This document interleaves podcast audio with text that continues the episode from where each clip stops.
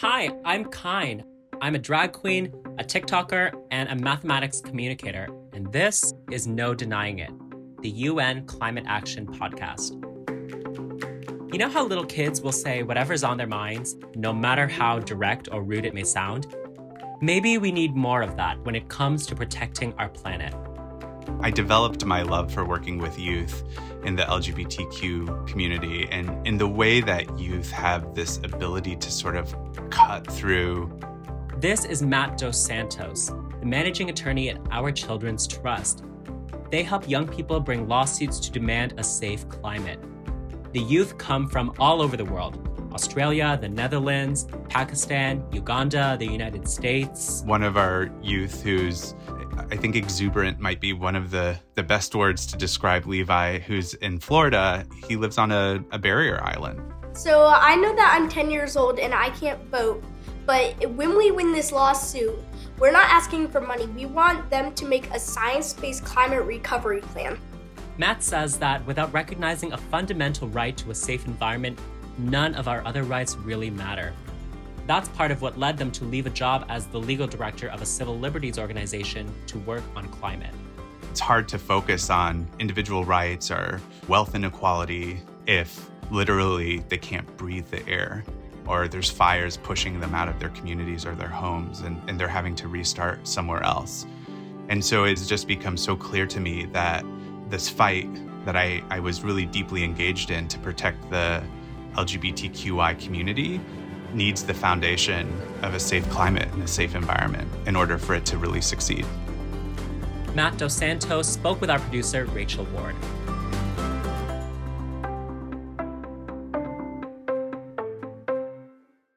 I wanted to talk a little bit about where you live and what the environment is like and where you might see the effects of climate change. Sure. So currently, I live in Portland, Oregon. And like many people, we're seeing the effects of climate change all around us. I think April was the hottest April that Portland has ever seen. The change in temperature is becoming palpable, I think.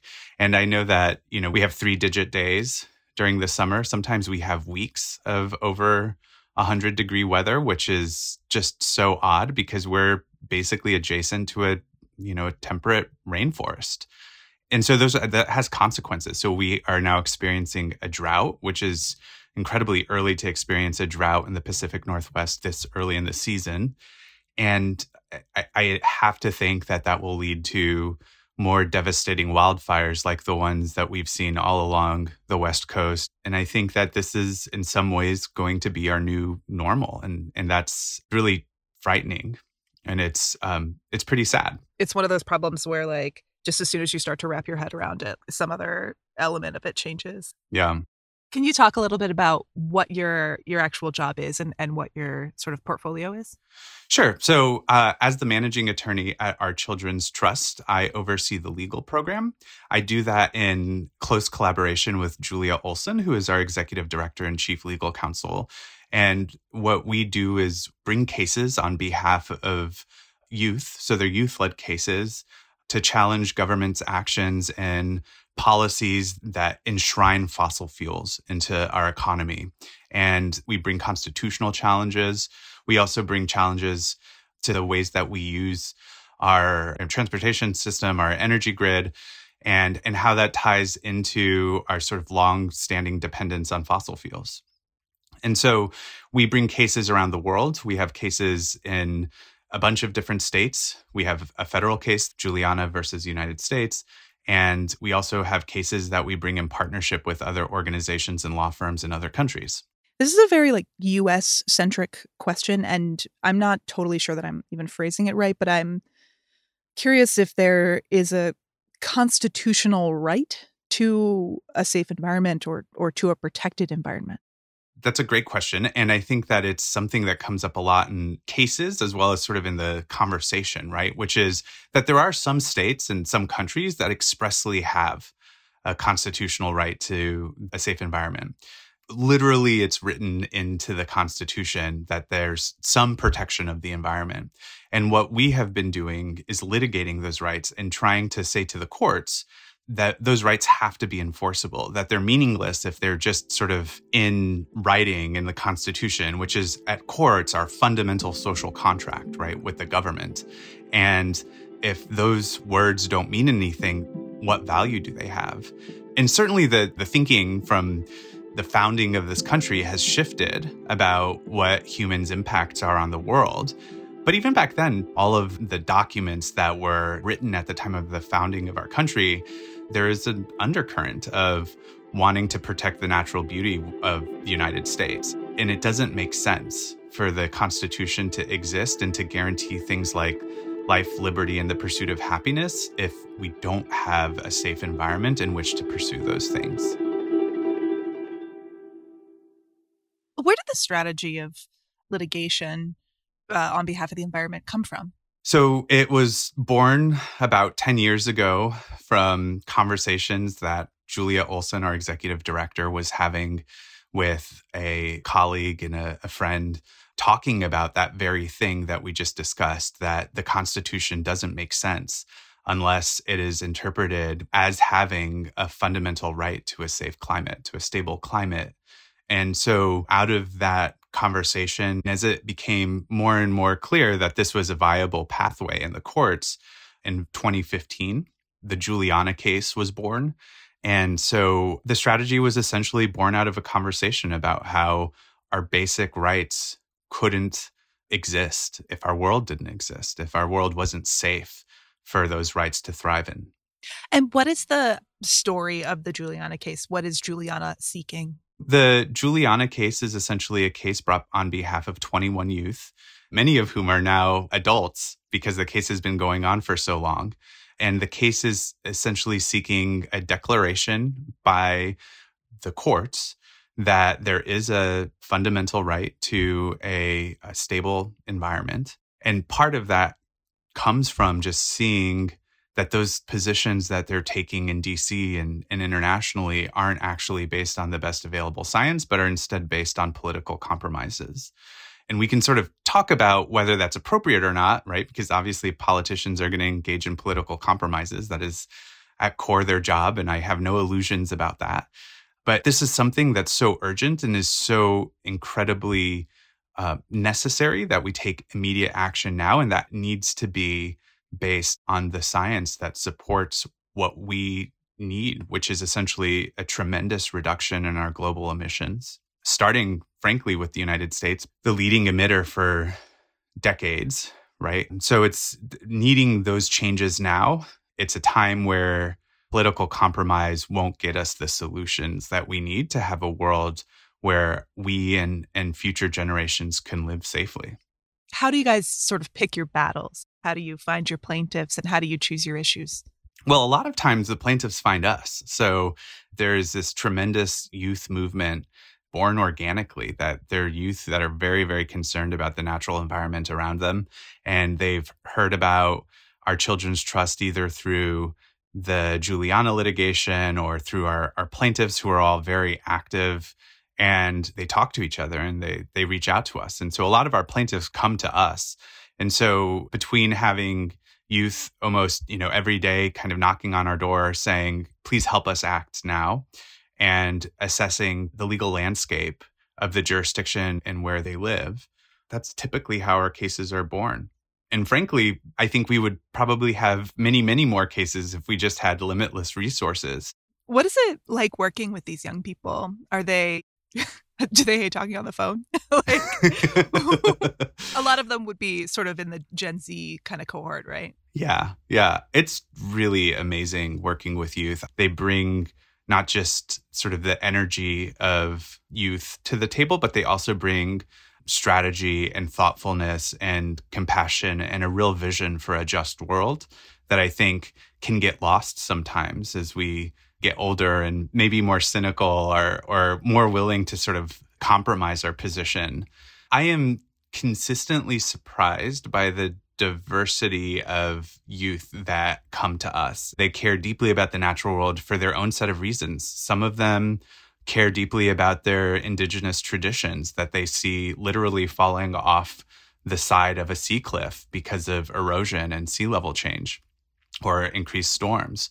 There's other youth that are seeing the impacts of climate change around them. If they're they're located in New Orleans, they've seen the ways that hurricanes devastate them and and literally force them to be houseless. And I think they're frankly tired of being told by adults that they have to be patient, they have to wait, these things will happen slowly over time and like look at the changes around them and they just don't buy it. And I get that.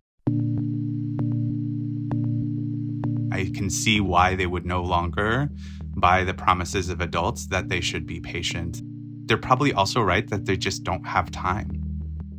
We are on a precipice of uh, move from catastrophes that grow in frequency and size to catastrophes that become irreversible. Sea level change, polar ice caps that melt, releasing methane into the environment, making it even warmer, making our sea levels rise faster. And as that snowball starts to turn into an avalanche, I think they're right in saying, no, now is the time for change. It makes me wonder, with such a diversity of different kid personalities, what your interactions with parents are like. The majority of them are under the age of 18 and so obviously they need their parents permission. And i think that you know we sort of take it for granted actually a little bit in the united states that this is something that is maybe safe to do parents are primarily concerned with their kids being targeted, not just targeted in the like online trolling kind of way. So, a lot of our cases actually, we spend a lot of time thinking about how to keep our plaintiffs safe and to make sure that they get to have their voice heard and they have as little repercussions from a world that doesn't really want them heard. Given that the legal system can be a very slow process and the urgency of climate change is very high. What does a win look like for you guys? A win can look like a lot of things for us. A win can look like it did in one of our cases in Colorado, where a court did not side with us, but that then the legislature took the remedies from the case and started to try and adopt them into state law. A win can look like a powerful dissent, you know, pages and pages writing out all of the reasons why these youth are, are right. A win can look like bringing more attention to the perils of climate change and the perils of believing that the Constitution can kind of live out in the ether and guarantee us life and liberty and the pursuit of happiness without this underpinning foundation for a stable climate. And we're seeing all of those things happening more often. And so, frankly, I think the win is going to come in this tide of changing public opinion and then getting the courts to then follow the way I see it is that it's this mosaic of various things playing and various forces applying pressure in different areas. And my hope is that it won't be too late. For someone who's not able to do this exact work, be a plaintiff or or be a lawyer, what do you think from your work is something that folks can take away and is sort of replicable like at home? How do you want to see people amplify your work outside of the specific lane that you're in? Sure. I mean, there's so many ways, right? Like everything from literally spreading the message through the tools that we have today through social media, through letter writing campaigns to their elected representatives at the local, state, and federal level. Those matter. I know that from talking to elected representatives that they do listen to every call, they do read every email. If they're receiving a hundred emails about one thing and one or two about another thing, you can imagine what they're going to focus their time on. And then the other thing that I would say that is really important is to continue to take care of yourselves and to take care of each other. Youth today are living in a world that uh, seems dystopian and can be really hard. And I think it's easy to sort of like succumb to that feeling of hopelessness, especially as you see literally a world plagued around you remembering that those sort of that kindness that you share with each other with that you share with your friends and your and your classmates and and the people around you actually is is fuel. It's fuel for justice. And it's it's a way to keep moving and to keep each other engaged in this fight which is i think the most important fight that youth can engage in today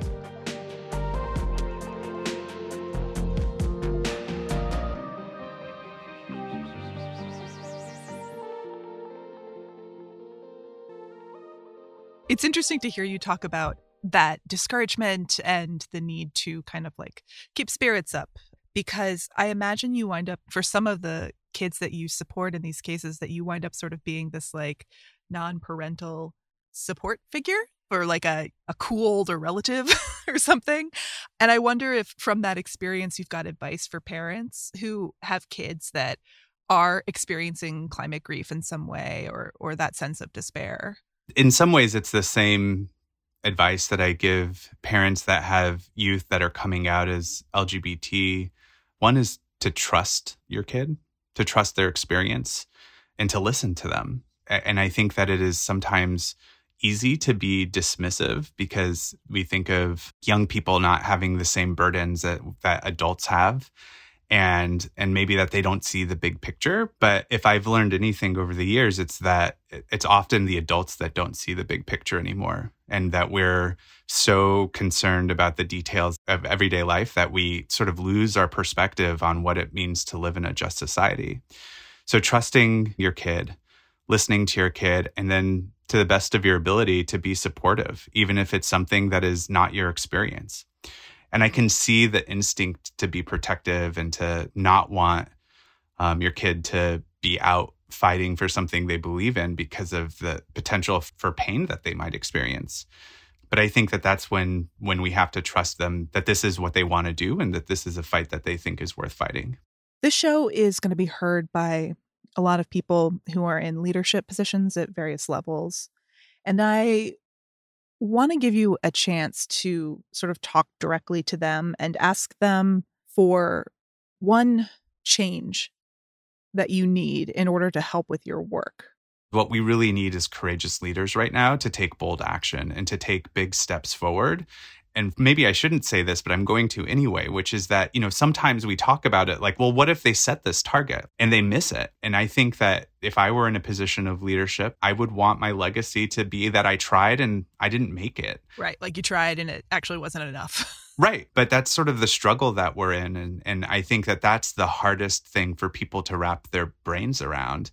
And it makes sense. Every generation alive today has lived in a world where we have a deep dependency to fossil fuels. And we can't even see a world where that isn't part of our reality. And that's why it's so important to let the youth speak because they're not quite addicted yet and they see a world where that is possible. And I hope that other leaders around the world take that courageous step to listen to their youth and, and trust that these solutions need to come now. So that's more like the macro level, like talking to leadership. So the more micro level of that question is for somebody who's in that place of paralysis, like not knowing where to start in terms of acting on climate change in their own life or in their own community. Do you have any advice for that person about what to do, how to start tackling climate change? I think with any movement, it starts with small steps. And I mean that at a personal level. I don't mean that governments are allowed to do that, to be clear. But I think it starts with the small steps around us, and it could be running some kind of beach cleanup, getting involved, building those community networks, giving yourself an opportunity to experience what it is to be engaged in a, a community struggle and to organize. And I think it is easy to give into the paralysis of, of just how bad things are and how sometimes it can feel truly hopeless. And what I have found to be the sort of solve for that is to take a step to help someone else. If I help my neighbor with some small action that they're taking to make the world a safer place for a future generation, that helps me see that there is hope in the world and that there are people who care. And we all do it at the level that we can do it at.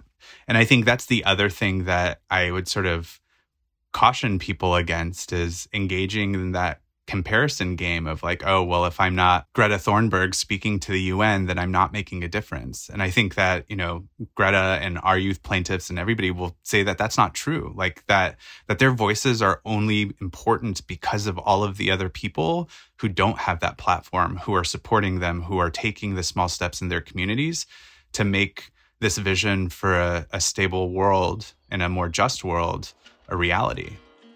It has become very clear to me that all of these issues, like of today's struggles, be them for racial justice or for LGBTQ equality or closing the gap of, on wealth inequality, that they're all deeply interrelated. They're all born out of these various systems that have just existed for so long. They seem like part of who we are. And the thing that I've I've learned especially from working with youth is that they're not part of who we are. We've been slowly over time inculcated to think that that is how we are. But a just world is possible out there if we're willing to sort of set aside our vision of what we think is achievable and what is real and start to do what we think is right and what we think is just.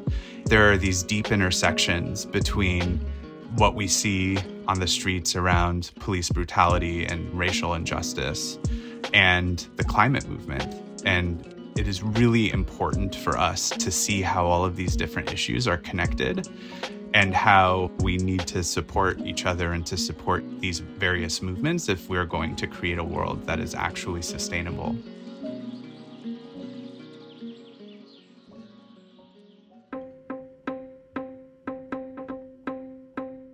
Complicated, but there is one simple action we can take to slow climate change. We have to stop burning fossil fuels.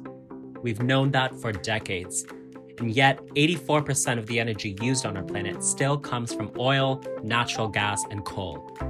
Youth are leading the way, calling for divestment from fossil fuel companies and fighting new oil leases and pipelines. They want a fair shot at a future, and they're willing to sue for it. Inequality has long gone unchecked in our warming world. But the good news is that solving the climate crisis is also an opportunity to address wealth inequality by creating new green jobs. It's an opportunity to reckon with racial disparities in health by cleaning up industrial pollution that's more likely to affect people who live in de facto segregated communities.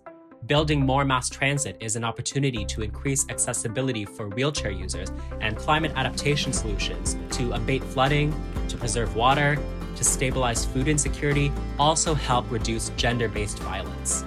It's time for each and every one of us to look around and see where we have the power to make decisions that prioritize our climate in everything we do.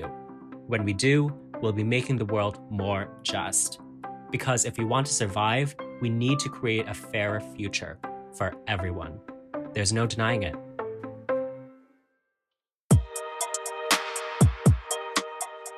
No denying it. The UN Climate Action Podcast is produced by UN News and Good to Do Today.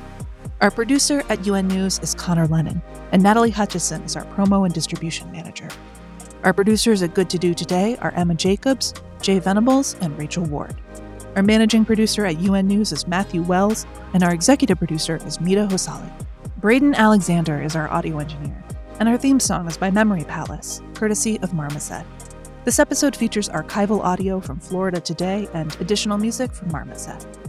Many, many thanks to Daniel Birnbaum, Helen Brito, Holly Bustamante, Fang Chen, Martina Donlin, Bertishta Jain, Robert Nashovsky, Regina Merkova, June Park, Ezra Sergi, Sam Tracy, Matilda Felino, freesound.org, and the UN Environment Program. You can find more stories about climate action from UN News at news.un.org.